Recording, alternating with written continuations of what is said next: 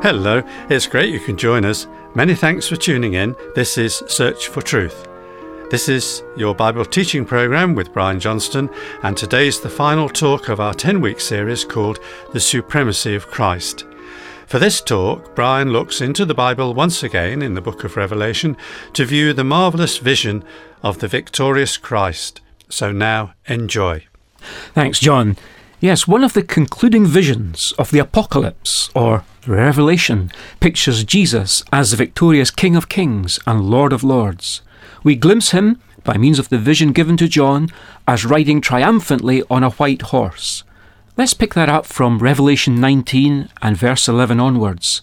John says, And I saw heaven opened, and behold, a white horse, and he who sat on it is called faithful and true and in righteousness he judges and wages war. His eyes are a flame of fire, and on his head are many diadems, and he has a name written on him, which no one knows except himself. He is clothed with a robe dipped in blood, and his name is called the Word of God. And the armies which are in heaven, clothed in fine linen, white and clean, were following him on white horses. From his mouth comes a sharp sword, so that with it he may strike down the nations and he will rule them with a rod of iron, and he treads the winepress of the fierce wrath of God the Almighty. And on his robe and on his thigh he has a name written, King of Kings and Lord of Lords. Then I saw an angel standing in the sun, and he cried out with a loud voice, saying to all the birds which fly in mid heaven, Come, assemble for the great supper of God so that you may eat the flesh of kings, and the flesh of commanders, and the flesh of mighty men, and the flesh of horses, and of those who sit on them, and the flesh of all men, both free men and slaves, and small and great. And I saw the beast, and the kings of the earth, and their armies assembled to make war against him who sat on the horse, and against his army. And the beast was seized, and with him the false prophet, who performed the signs in his presence, by which he deceived those who had received the mark of the beast, and those who had worshipped his image. These two were thrown alive into the lake of fire, which burns with brimstone. And the rest were killed with the sword, which came from the mouth of him who sat on the horse, and all the birds were filled with their flesh. Well, as we begin to comment on those words we've just read from Revelation chapter 19, the most obvious thing to say is, This is war. Now, that immediately brings to mind the smear campaign with which atheists gleefully like to taunt Christians. You know what I mean. They like to claim that more blood has been spilled in the name of religion than for any other cause. I doubt it. In fact, I'd venture that, historically, that's a lie. Try telling that to the countless victims of the gas ovens of Auschwitz and the killing fields of Kampuchea, not to mention the gulag of the Soviets and the prisons of China. President Obama's 2015 United States National Prayer Breakfast speech was more than a little skewed as it tried to bring a counter perspective to Islamic atrocities today.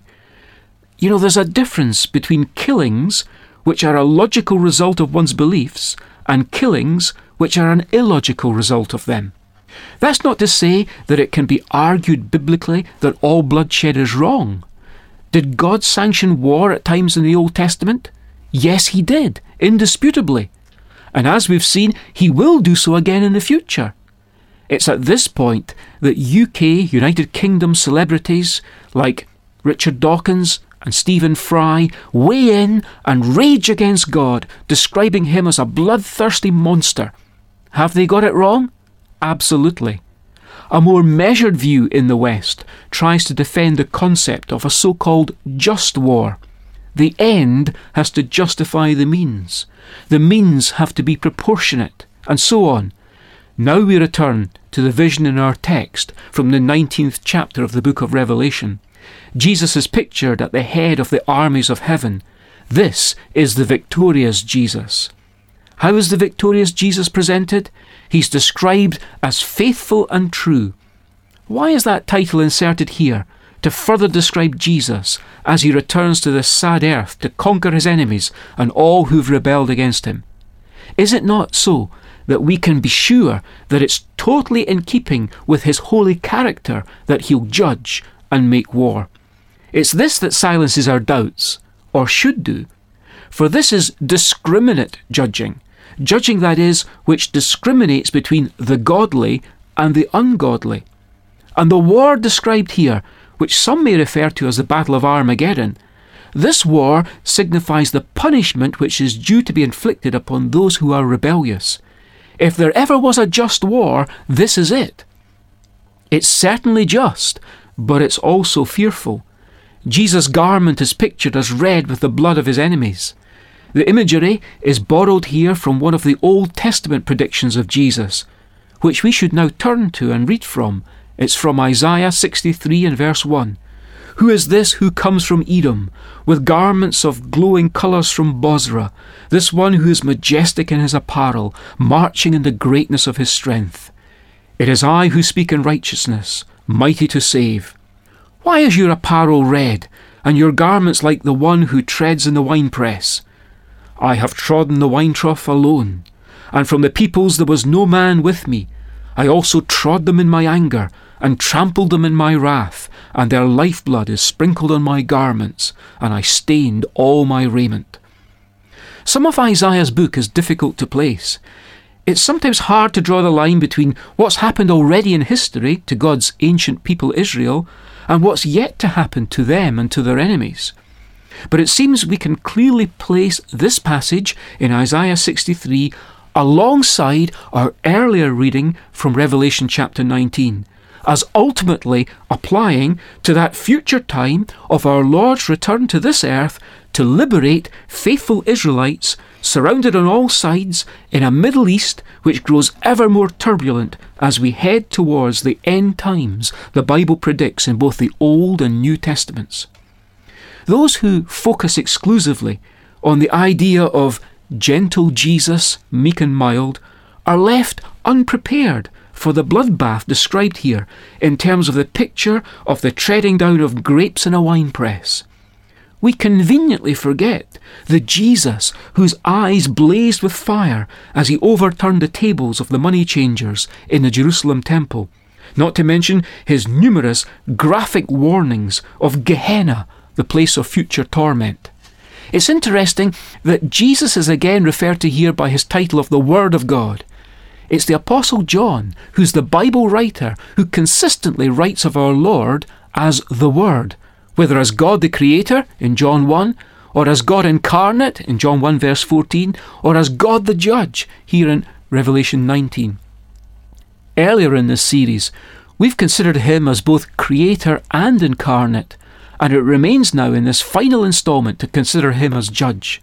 He'll come at the head of the armies of heaven to judge and make war in the cause of truth. Earth's checkered history, laden with tragedy, only makes sense in the light of the fact that ultimate justice for all is coming. The opportunity to escape the justice we deserve, according to our sins, is now. All who repent today and acknowledge Jesus as their personal Saviour will never have to face Him as judge.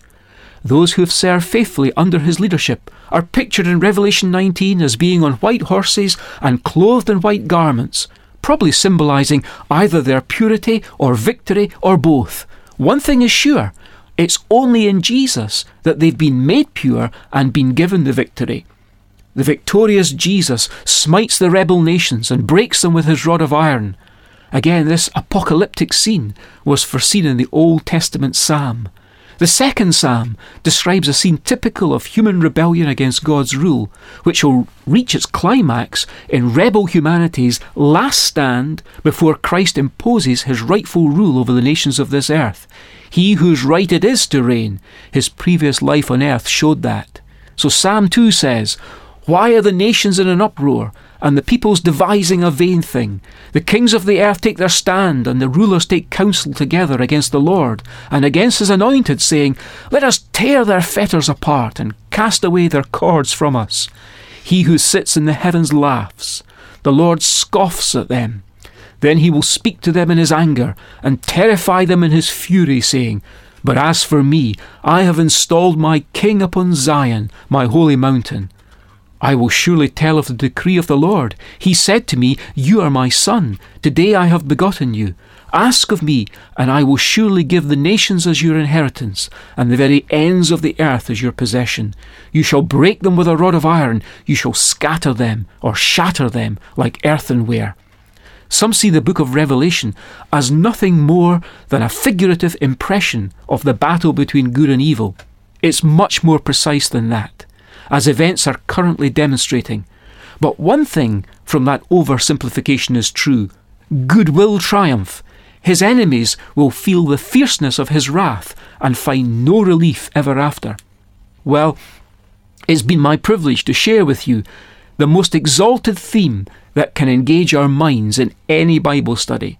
Our minds have focused on Jesus, from John's Gospel, from Philippians, from Colossians, from Hebrews, and finally from Revelation. We've now concluded this final section in our series of studies by saying again that clearly this final book of the New Testament is very much about Christ, as well as being conveyed by Him. I trust we've enjoyed seeing him in its pages as the Creator Jesus, the eternal Jesus, the sacrificed Jesus, the worshipped Jesus, the prophesied Jesus, and finally today as the victorious Jesus.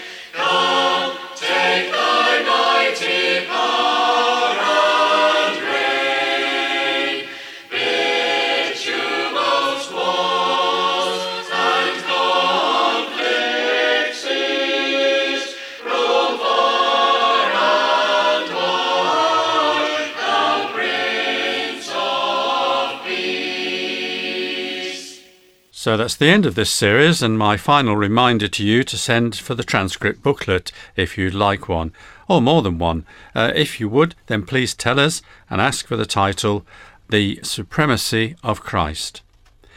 Now, if you've got pen and paper to hand, I'm about to give you our contact details. So here they are Search for Truth, Church of God, Downing Drive, Leicester LE5 6LN, UK.